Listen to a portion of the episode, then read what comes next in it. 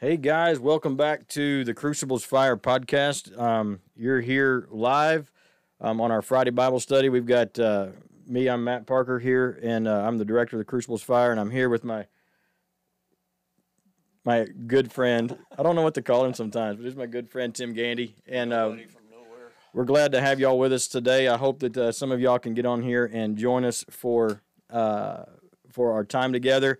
We're going to be talking in 2 Kings chapter 17, 18. If you want to get your Bible out and um, and join us for a little bit of, of Bible study time. So we'll be back in just a second. We're going to talk about how the church becomes an idol. All right. Um, again, hey, it's good to see you guys. Listen, a uh, couple of things before we get into our text today with Tim. Um, I just want you to notice that I'm I'm repping the uh, Kingdom Bros for Real Kingdom Focus hat today. And uh, so, Pastor Willie and Pastor Trey, if you're out there watching, um, we're repping y'all's brand today. And uh, if you guys want to uh, find some really interesting content, uh, look up Bros for Real Kingdom Focus on uh, YouTube. They're also on Facebook, but uh, you can find them on YouTube. They travel the country and talk to people. And as a matter of fact, they're one of our partner ministries that we're using. we're partnering with this year um, to do the March Madness Bible giveaway.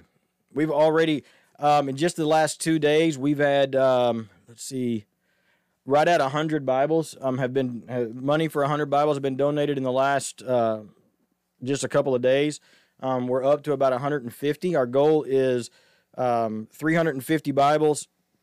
And if you would like to, I've got a little something here to show you. If you would like to help us and partner with us, then uh, you can go to the cruciblesfire.org forward slash donate and uh, pick the March Madness Bible giveaway.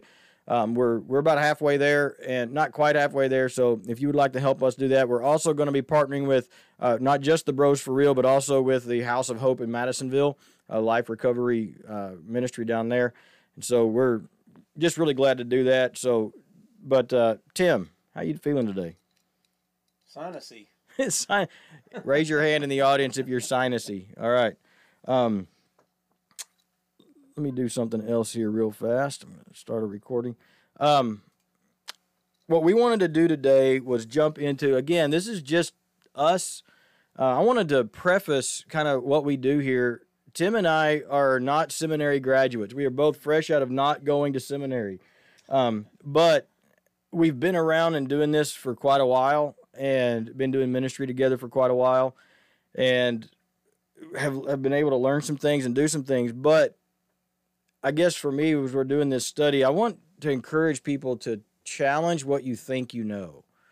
Yeah. Um, it's important to not just take stuff, not not that you dismiss the teachings of people that you respect. I mean, you don't want to do that. I mean, I've done that in the past. It was kind of dumb, but uh, what you do want to do is make sure that you understand what you believe, and it's not just regurgitation, that you actually can study it in the Word. Um, I know it frustrates people sometimes when I'm talking with them and I and I want to ask them, you know, what what text are you coming out of on this view or that view, and they're like, uh, I don't have one, you know. And I want to encourage people to study, and that's what today's all about. But yeah, um, I was about to say something profound, and it just went out of my head.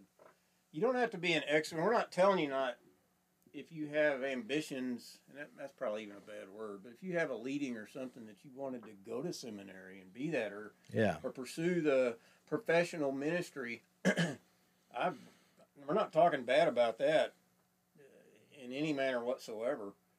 Uh, you know, Matt had a had a path, and I had a path that I went down. I didn't have any great desires to be in the ministry, and turns out I went into the mission field. I'm still involved in that a lot of fruit transpired down there, and I have worked with hundreds of people that didn't get formally trained. And it's not that they weren't formally trained, it's that they loved the Lord, and there was huge amounts of fruit from that. And not just going and doing it, I got convicted that I needed to start learning. Uh, and that's that's so we're trying to help you if, if going the seminary or the or the or the uh, formal education route maybe isn't available or maybe you don't want to do it. Who knows? You might decide to go do it later after you start pursuing it. Well, and and, and also I've been in the ministry a long time and I've been around people who, you know, have a lot of letters after their names And I've got a few letters after my name, and I would like to have some more um, because that's just kind of my thing. But I also know that there's an academic function that you learn in the classroom, but it's a different world when you actually get out there and start putting things into context and actually start living. Um, I, I took some Old Testament, New Testament survey courses as part of my degree, my business degree, because I was at LeTourneau University. So they required you to have survey courses. And I tried to clip out of them, and they wouldn't let me because they're like required. And um, but I, it struck me in there as there were some young folks in there, younger than me at the time, who they were zealous, and it was great. Um, but you could just tell they hadn't had a lot of life experience with what they were learning. And so one of the things that we want to do in this ministry is to do that. So let's jump right in. Um, we're in Second Kings 17 and 18. If you if you've got a Bible there and you want to um, to jump in and to join us, and here's here's kind of the gist of what I want to talk about is the question before us is how does worship become an idol? And and what we're going to talk about is kind of what happened in the text, and then we're going to look at maybe how ways that we can measure that in the, the world around us and how do you see when it's coming? How do you see when we get there? Tim was saying before we got on air um, it doesn't happen overnight you know? No. And as a side note on this at the end of the podcast we're going to talk about how this really goes into what the ministry for crucibles fire in. It's not really a plug for crucibles fire it's just a method that we've learned. Shameless plug. and anyway, my what I'm saying is, is this seemed like a random jump from last week, uh, but you're going to see how that ties in back to the unity function we were talking about last week. Right. So, if you got your Bible, we go to uh, 2 Kings chapter 17. I'm going to set the background a little bit for you. Um, long story short, Israel was rebelling against God. God judged them. Again. Again. Again. again. Um, and seriously though, like for real, it happened over and over again, and you can really sum up large chunks of the Old Testament with Israel did good, then Israel rebelled, God judged them, then Israel did good, then Israel rebelled, and God judged them. And it's that story on repeat, and it's easy to look back and go, man, they were a bunch of knuckleheads. Uh, but if you look at your own life, you probably notice that we have the exact same patterns uh, in our own life. So anyway, yeah. but what was happening was kings of you know Assyria was on the scene. Israel had been uh, ravaged, for lack of a better term, been being judged, and had fallen. Um, we pick up the story in 2 Kings 17, and the Bible says, and I'm going to read out of the Christian Standard Bible, but it's interestingly, it says, we're going to talk about what happened. The Bible says this disaster, talking about the fall of Israel, happened because the people of Israel sinned against the Lord their God who brought them out of the land of Egypt. So don't miss that as the fundamental thing. We're going to talk about some specifics of what they did, um, but fundamentally, they just disobeyed God. And they quit believing Him. And they quit. Be- That's what it says. Yeah. Over and over again. They just quit believing who God. So my question to you maybe is this: Is do you believe God? Uh, this has been a rough several weeks. Um, I was on a phone call today uh, at work. We have a prayer group, and we were on a phone call, and um, one of the ladies on the on the call said, you know, was praying for for me and for our family, and they said, man, it's been a really rough week for the Parkers, and I'm thinking about it, it's like, man, it really has, it really has. We've had several family members in the hospital, a couple, you know, at death's door. I mean, we like really were thinking that we were just gonna have to start making plans, you know, and um, there's just been all kinds of stuff going on, and different things like that, and the the kind of the question the, the conversation was like you know but how do you deal with it? How do you can and the really the simple question is you just have to believe god. Yeah. and you have to believe what he said. So they stopped doing that. So let's get back into the to the text. And then and we're in like verse 7 of Second kings 17 and so the bible says in verse 8 well, right at the end of verse 7, it says they worshiped other gods. So they stopped believing God, and then they started worshiping other gods because if you don't believe the God, then you got to fill in that space because, as you say it all the time, Tim, God has put eternity in the heart of man. We, the secular world would say it like they have a we have a hole in our soul that only God can fill. Yeah. Um, but eternity's in the heart of man, so uh, they're searching. But then look in verse eight. They lived according to the custom of the nations that the Lord had dispossessed. Okay, and I want to tee off on that phrase there that, um, hang on, guys. I'm checking Facebook as well to make sure that we're all on here. By the way, I hope you guys, if you're there, if you're listening, you're watching, I see some of you on there. Go ahead and uh, comment. Um, hello, Betty and Jimmy Lanfrey. See you there.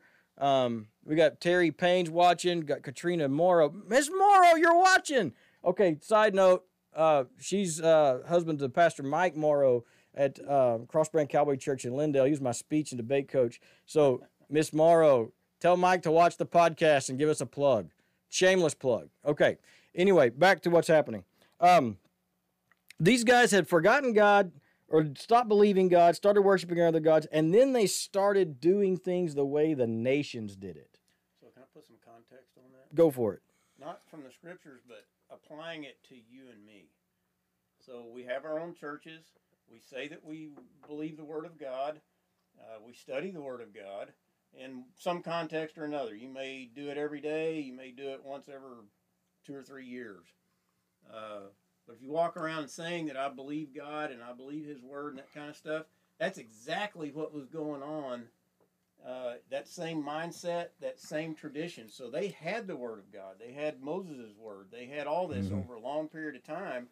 And then as they begin to get into trouble, and he it says that they started taking on the gods that that uh, God had gone before them. So they're running around the desert before they take the promised land. He went and ran out Right. all these people, and it was the stuff that they were worshiping. We'll define that a little better here in a minute. Uh, that the people who said they believed and trusted God began looking at that stuff, and through whatever circumstances transpired, they begin to do those things or follow that, Right. and it almost looked like a both and kind of a deal. Well, and, and we know that that rubs us the wrong way because think about your job.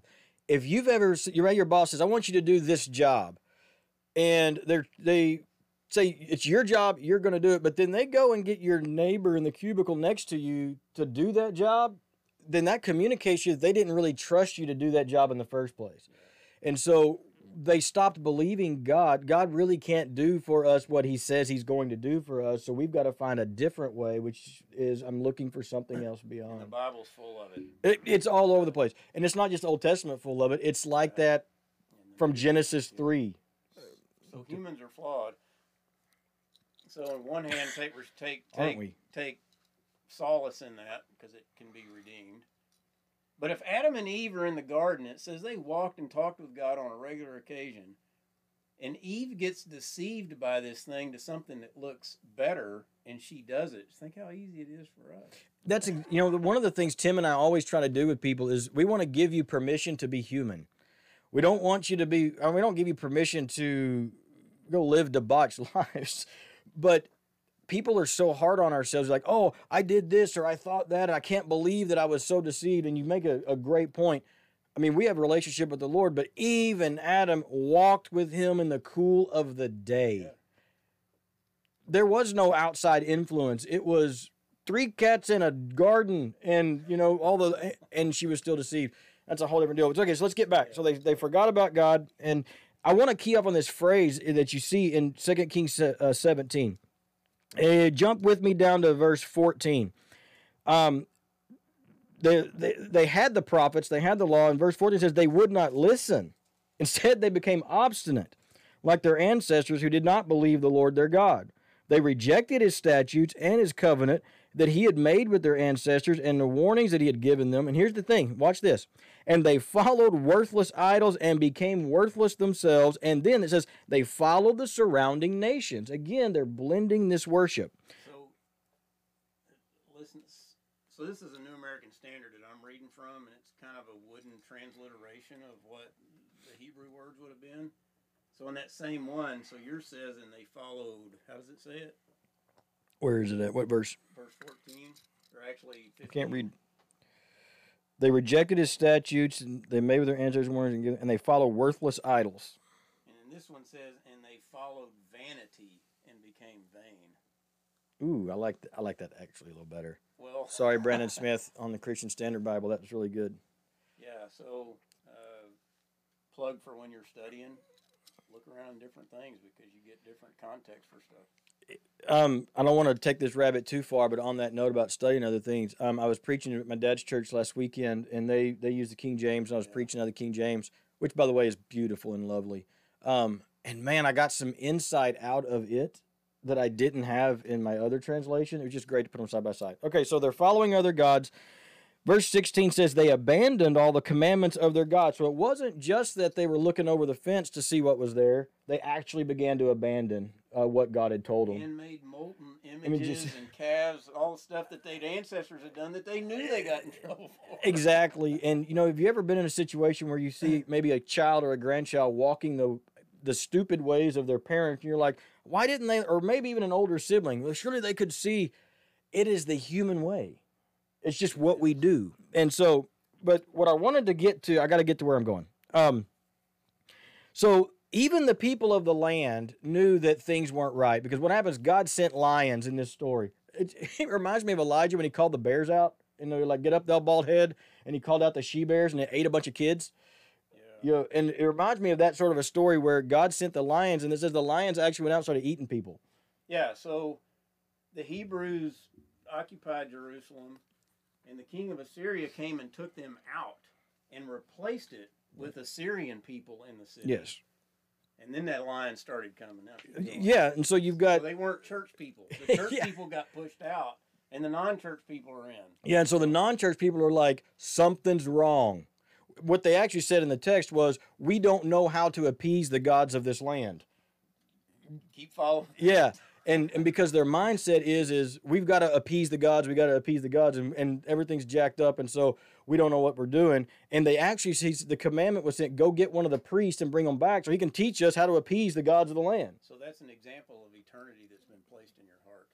What do you mean by that? Go with well, that. From their point of view, and there's been a lot of books written on this kind of stuff, so I'm not trying to go over anybody, but the uh, they worshipped a plethora of, of gods and types and things that were made up by man, but they had enough,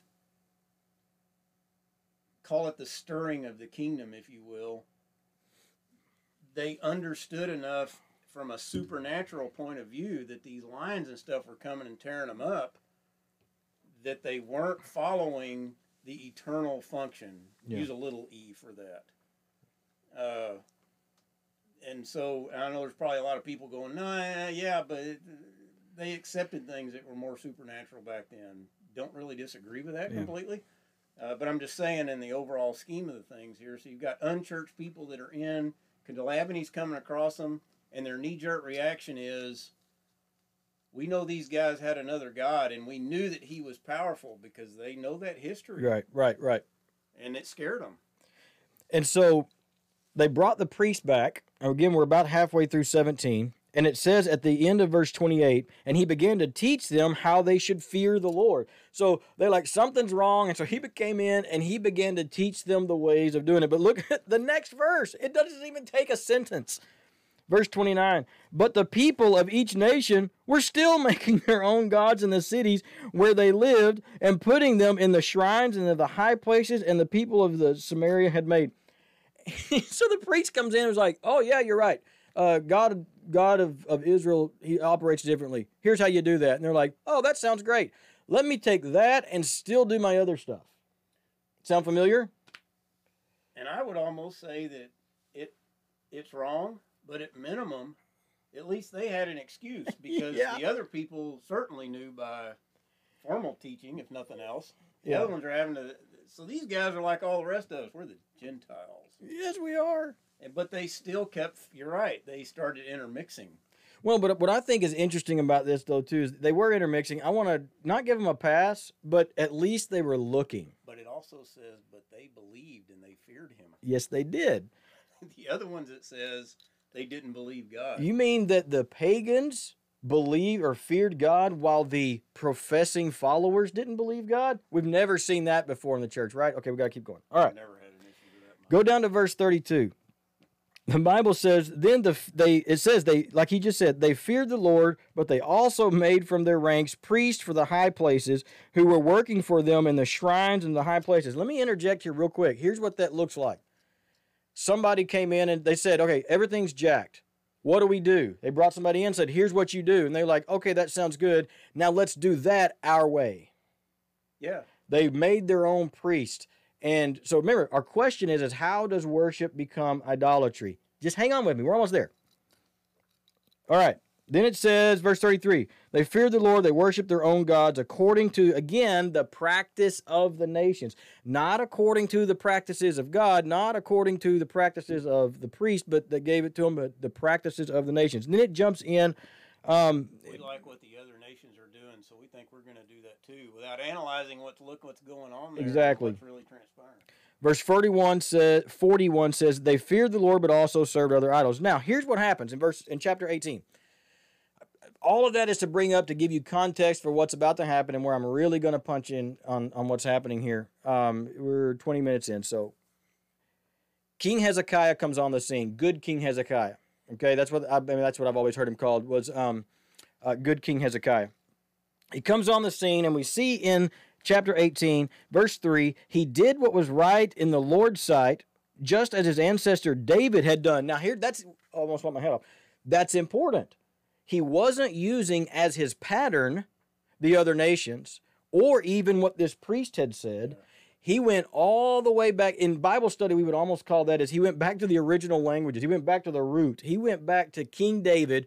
Though David, by the way, David was jacked up, a man after God's own heart, but he was jacked up. Read the story. And but but David did what was right in the sight of the Lord. So Hezekiah looked back and said, "When was this right?"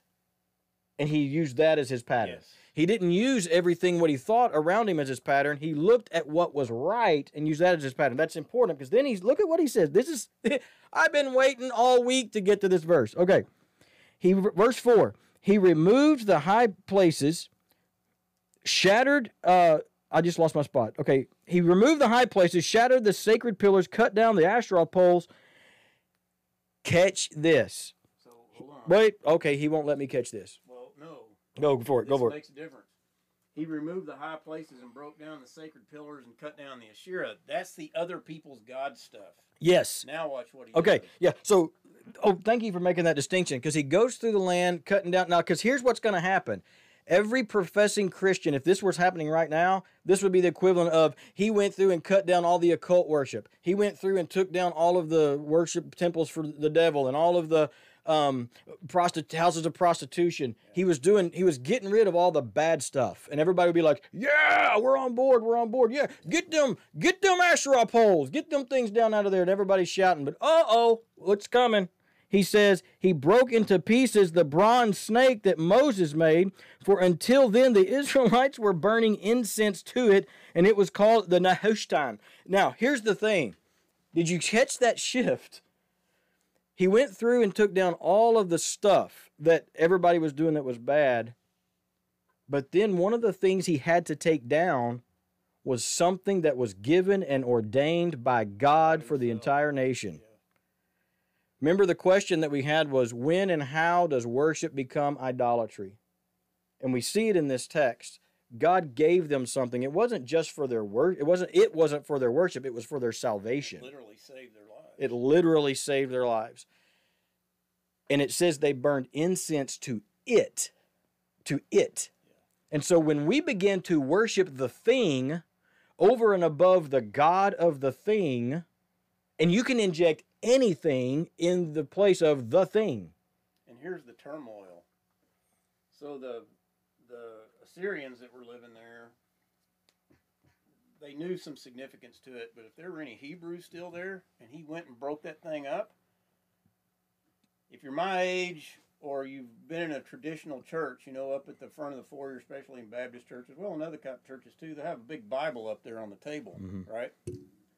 And so there's a lot of people that really attach to that kind of stuff. So here's the symbolism him breaking this thing up would be the same thing as you walking into your family church with that thing on there and you picked it up and lit it on fire Exactly. because they're worshiping that book and not the one who made the book. Exactly. And so I guess one of the things that hit me as I was studying this, um, if, if you if you read on, we won't read the rest of it. You can go read it on your own. The next phrase says Hezekiah relied on the Lord God of Israel. And not one of the kings of Judah was like him either before him or after. In verse 7, the Lord was with him, and wherever he went, prospered. Now, it's easy to get into this role, well, he went and prospered, but that's not what I want to focus on. The questions that we kind of have, number one, is is how uh, how do I want to say this? How do you measure? What's the metric that we can use to measure to see if we're going down this path of worshiping the thing versus the God of the thing? What are some things in our current culture um, that you, that you can see as red flags, um, as pitons in the ground that says, "Hey, at least look look out because we're heading down." Tim made a statement before, and Sodom and Gomorrah didn't happen overnight. No. It, it, it was a it was there's a song out there called Slow Fade. Um, this was not something that just all of a sudden came on them. So how can we, Tim, look in our own and I don't I don't mean to say I mean go everybody go analyze your own churches, although that's not bad. Bad.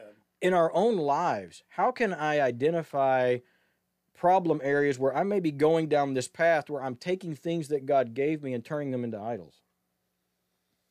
Hmm. A short answer. Well, first off, I think you have to measure how you get to a bad spot. So, uh, or or at least asking yourself that. So, if you're finding things in your life and you're doing one of the other things it says in these scriptures is, that, uh, especially the Hebrews, they're running off and doing things in secret. So that Right. means they were living the Christian life out in front of everybody else, but they were doing secret stuff at home. Yikes. Um, if you're doing that, you're starting to look towards the other idols. Uh, we think of the idol as, as I take my iPhone here and it is my life and I do everything with it and I give it preference over everything else. I'm not saying I do that with my phone. I'm just talking Right. about an inanimate object. And we think, well, that's what an idol is, and I don't do that. Well, no, it's about where you give your focus and your attention to in that regard, and that changes over time. Uh, so, uh, if you're doing secret things that you know are not of the Lord, regardless of how educated you are in the kingdom, uh, and if your heart's perfect toward the Lord and you're doing secret things, oh, people with their heart per- perfect toward the Lord don't do secret things. Wrong. The human side will kick in there. But if your heart's perfect toward the Lord, that eternal thing will start planting out and going, that's not good stuff. Yeah. And you'll feel it and you'll know it. So that's a big flag. Start looking for something different. Well, I don't know where to go. Well, uh, you're paying your attention somewhere else besides where the Lord is. That's what's happening. So how do you do that? Well, if you're not studying, it's real simple. It's not rocket science. Start putting yourself back in the face of the Lord, just like you did me when I came when I moved back here. And I hadn't cracked my Bible for five years because I was mad at God, and things were messy. And you told me, you said, "Well, it'd probably be a good place to start." I He wasn't being a smart aleck. That. it was a genuine statement, and I knew he was right. He didn't have to tell me that. Right. But that's the step. And start, for lack of a better way, educate yourself to it. But I need it all now. He wants to walk through that path with you. Well, and I think, and we live in a society where I want everything right now, and every Oh, yeah, everything is. I mean, because, uh, and and I guess my encouragement out of this is, if it's a slow fade away into and and you know we, we step by step because if you if you look read this text i mean they started by they just didn't believe god and then they started adding the other gods then they started blending i mean there was a process but I believe God. Or if you're doing the secret things, you don't believe, Believe- God. exactly But you're in good company. Abraham and Sarah. right right God gave the promise. He wasn't bringing it through fast enough. yeah It depends on who you read. Some say it was Sarah's fault. Some say it was Abraham's fault. But it doesn't matter.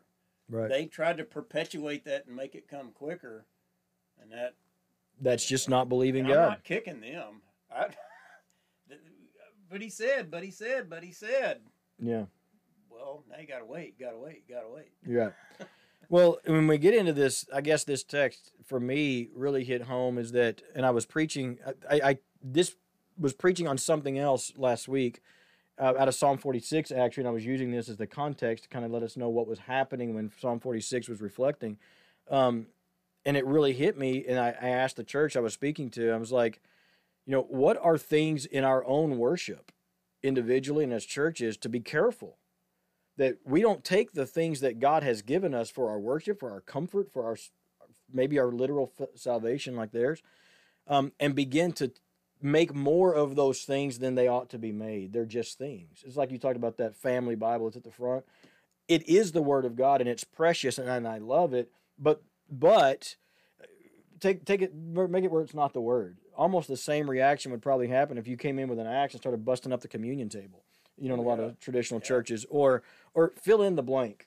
You know, Well, for what it is. In the end, it's what are you pursuing? If what you're looking at, if looking at it's something that's whether it's a tradition or an item or whatever it is, if it fills your heart to want to pursue God Exactly. academically, in your mind, in your ways, it's not an idol. Right. If you're looking at that trying to make God, you're going the wrong way. Well, and one of the ways that I can, I know in my own life that I've been able to gauge things is, is I, I try to step in my mind through what would happen to my relationship with the Lord if that thing were gone. I, I say it like this: we have to hold things loosely.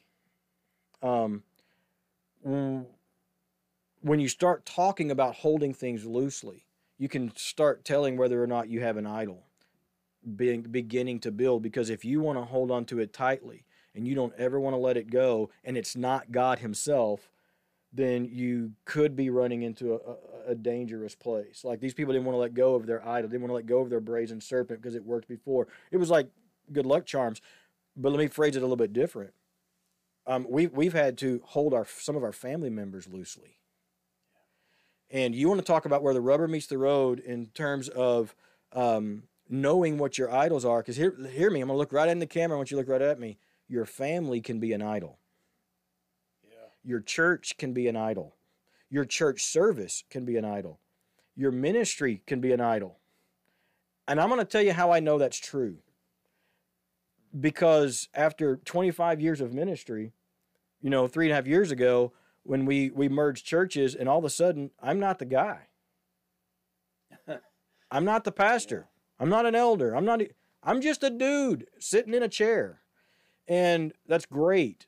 Um, but it rocked my spiritual universe. And there's days I'll still wake up and I'm still getting rocked. Okay, and and I realized it took me a while. I mean, good grief, it probably took me 18 to months to two years to really kind of figure out and really internalize. My entire identity was wrapped up in what I was doing where I was serving and not in who I was serving. And it's almost like I could hear God saying, Well, I had to get rid of that because you were worshiping it, not me. That sounds like God. It does. God, Having your identity in some of those things is not necessarily a bad thing. So see, we're saying all these things, and it's easy to look back and go, "Oh, I can't do that," and you don't do anything. right. God doesn't work like that. Pursue what He gives you, and if you become all those things and it starts getting out of hand, He might get irritated. but if your heart's perfect, He's going to make a change somewhere. Right. and you may not like it. It may be you may get mad, you may get hurt, whatever it is, it doesn't matter. But he's trying to get you to make sure that you're looking at him for all this stuff. So like I said, anything that you have that you look at that helps you you see the Lord and that is not what you want God to be, but what he really is.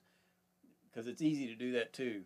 Love my children, uh, hold them up, and if you start using them as an idol, that means everything you're doing is pursued for what you want them to have or what they want. And if you're forgetting the kingdom edicts and that stuff, uh, something simple, simple. You know, the Lord says, "Don't exasperate your children." Yeah.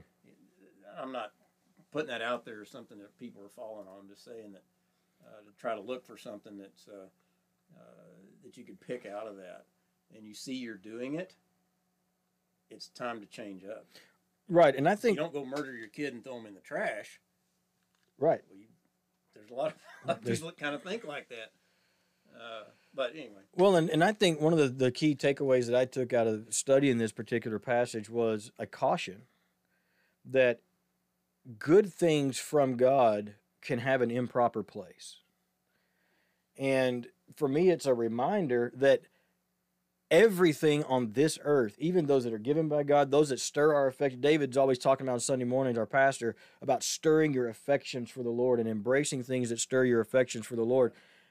Even some of those things improperly exercised, that's the reason we have so many denominations. Christians can't get along. And to tie it back to John 17, here's the deal. The reason that Christians have so much difficulty being one is because we've put so much of our good things in a place they don't belong and we begin to worship those things instead of the God of those things. So it's hard for us to see the kingdom in each other.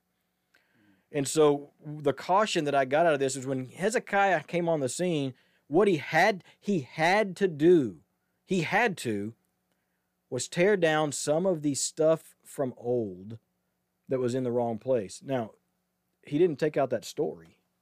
They yeah. still tell that story to this day but it's got to be told in the proper context and you can't worship the story. And so as we're you know to kind of to wrap this up what i kind of wanted to to end with was one of the questions. So we've talked about how do you see it but how do you avoid it? Or how do you correct it when you see it? Um, what's your first thought that comes to mind how do, if you see this happening what do we do? How do we correct this Once upon a time, I worked at a place, and I was growing in the Lord, had a healthy church life, for lack of a better way to say it. And where I was working, uh, I had to travel to Dallas, and I'd have to stay there two or three days a week. And uh, there was a person I worked with in this big plant. And one day I'm driving home. Uh, after three days, I was driving home. I worked all night long, worked these 12 hour shifts, and I'm driving back home, you know, so you're kind of dingy started occurring to me what life would be like with her. And I caught myself. And I drove straight to Dan Daniels' house. If you don't know him, don't worry about that. He's a brother. And I told him. And he looked me right in the face and he said, You need to quit right now. and I, I, I, I, how do I do that? You know, I was hanging on by a shoestring like it was. I went to work the next day and I quit. My boss said, "But if you don't give two weeks' notice, you know, you're never going to you, you run the chance of being be able to be rehired here." Is a is a big company. And I looked him in the face and I said, "Boss, I don't know if you understand this or not, but I'm a Christian guy. We're kind of a church-going family." And I told him what had happened, and told him what I was going to do. And he said, "You know, I get that. Do what you have to do." Now, how long did it take you to tell your wife? It was that day, and, and, that we don't really have enough time to get into all that. But it, you know, you would think, you know, the selfish Christian would say, "I did all the things the Lord told me to go. I'm going to go tell her, and she's going to be excited." You know what I got?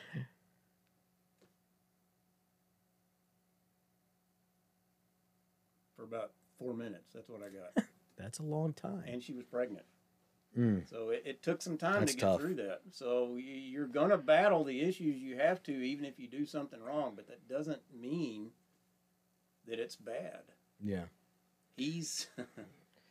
He's so faithful, uh, and I, I, I want to. I'll end it with this. We've several of our children have had episodes when they were little of throwing fits, and y'all guys, if you've got kids, you know they happen. Some of ours have been profound. Um, our Brenna, she's got massive brain damage and is extremely autistic and sometimes she has what we call meltdowns. And for and there's times in those meltdowns like she likes to poke you in the eye when she's mad. I mean just like like three stooges. Intentionally? Oh yeah. On purpose. Or rake across your face or you know she's i mean she's angry out of control and it's hurtful towards you personally. And sometimes you have to restrain her and you have to hold her but not one time during those episodes, even if you're kind of irritated with the fact that it's happening, you still love her. Um, and you hold her tight and you get her through it and you know that it's going to be okay on the other side. And she does too, somewhere down in there. I think about it like that when I'm mad at the Lord, I'm screwed up, I've done something really dumb or stupid, or I'm really off the radar. Or maybe I'm mad at him and I'm railing against him, and because that's happened. I don't suggest that. That's not good practice because it's irreverent and all those things. But God can handle it. And here's the way I see it in my mind. Sometimes I'm like, God, but I'm mad. I've done all these things. And I, what, uh, uh, uh, and I just see him, he kind of scoops me up and I can hear him going, Yeah, I know. I know. I'm mad at you though. Yeah, I know. And just like you would your kid, they're like, I hate you. I don't want to eat Brussels sprouts. You're not the you're the worst parent ever. And you're in your heart, you're going, Yeah, I know. Oh. I yeah, you're right, I am. And you don't, but you don't love them any less. And we're able to do that with our kids. How much the parent has to persevere. Exactly. And so God's so much bigger and better than that. And you know, I wanted to, I guess the thing I wanted to encourage you with as we, we wrap up and we leave today is simply this keep watch. Keep watch for those things that you're not willing to hold open handedly. Keep watch for those things that even the Lord may have given you that you've elevated to a place that, that they don't belong. Be careful of those. And if you see them, when you see them, like Tim said, immediately do what it takes. Find repentance. Beg God to grant you repentance And so that you can keep the things of worship pure as they stir you towards who God is and not towards what they are. If you find yourself, I, I say this all the time when we're talking about technology or our, our modern church buildings, even, or the way that we do things, if we're not able to worship God with nothing, we'll never be able to worship Him with everything. And so that's my encouragement to you is to be able to worship God with nothing so that the somethings don't become idolatry. Now, we want to starting uh, probably next time uh, to be more prepared for that. But one of the things we want to do on our on our podcast is encourage you. Um, again, Tim and I are fresh out of not going to seminary, but we know how to study. And one of the things that the Crucibles Fire does do, and this is a shameless plug for the ministry, in because it is my passion. The reason this ministry exists is to equip and to teach people, encourage people, empower people um, to learn, teach, repeat is our catchphrase. It's out of 2 Timothy chapter 2 and verse 2. If you don't know, we want to encourage you to learn as much as you can because there is an academic function. But how do you do that? One of the things we want to start doing on this podcast is sharing with you um, some of the things that uh, we do, the technical steps. Now, very soon, we are working. We don't have a date yet, but we are working. We're going to put on a Saturday workshop. We keep plugging it. As soon as we have a date, we'll let you know of how to study the Bible. And um, the way I characterize that is how to transform your Bible reading into Bible study because they're very different. Um, you can read, get a lot out of it, but some of the stuff that we're talking about and getting out of this takes deep Bible study. There's an academic function. But here's my encouragement everybody watching this can do it if I mean there are tips, there are tricks, there are things that you can do. You can learn to study like a seminary graduate, and uh, one, that's some of the stuff we want to to do. Like for instance, um, in preparing for today, um, one of the things that I did was I went to Blue Letter Bible. I have the app. I have the, it's just a great quick tool. It's not the be all end all tool, but it's a great quick tool for getting into um, what some of these words actually mean in the original. Um, we've got about six weeks worth of stuff that we could talk about just on the idea that the serpent was brazen. Yeah. I mean, that's there's a lot of significance in that. How you get that stuff? You read, you study. When you have questions, you ask them. And so I want to also encourage you if you've got topics or questions that you would like to see Tim and I answer on the show, um, put those in the comments. Send us uh, an email. Let me see if I can pull it up here. We've got an email that you can contact us at um, at info at thecruciblesfire.org. If you'll send it to that, um, we will answer your questions as best that we can, and more than that, we'll actually show you how we got to the answer so that you yeah. can be equipped. That's our dream and our goal is not to entertain you, um, not just to give you good lunchtime content, which it is. We want to give you some eye candy for your video here too, because we're so pretty, but. Um, but really to equip the saints and to equip the church uh, to do exactly what he tells us to do, which is learn, teach, repeat. And uh, we'll be breaking that down some more. Don't forget about what we've got going on right now. It is March Madness Bible giveaway time. If you would like to join with us um, and, and partner with us um, to donate to that, you can go to thecruciblesfire.org forward slash donate. And um, I got scolded last week, real quick, for not doing all my shout outs. By the way, I don't know who's watching unless you comment all the time. So let's see who we've got here. Jeff Corey, good to see you. Pam Ott, and thanks for joining us. Lauren Waycaser, uh, the Lampreys, Betty and Jimmy. We got uh, Katrina Morrow. Uh, who else is on here? We've got Wayne Livingston. Hey, Wayne. Um, Ashlyn Ray. Edgar. Edgar Ray. My brother Edgar. How, man? How's it going?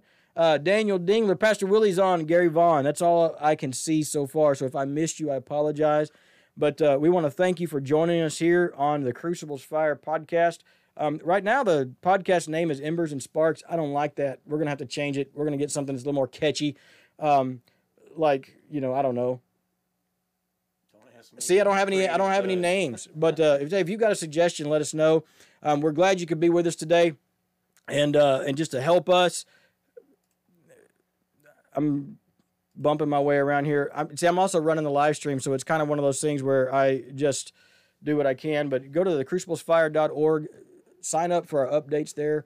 Um, again, go to the donate side if you want to get into March Madness Bible giveaway. We're almost there. We need 350 Bibles. We're about 100 to 20, 125. I haven't counted today. Um, into that, five dollars each gets the Bible. Um, we don't take any salary from the ministry. There's no money being exchanged here. This is something we do as a labor of love. So all of your money um, goes exactly to the ministry and to where it's supposed to go.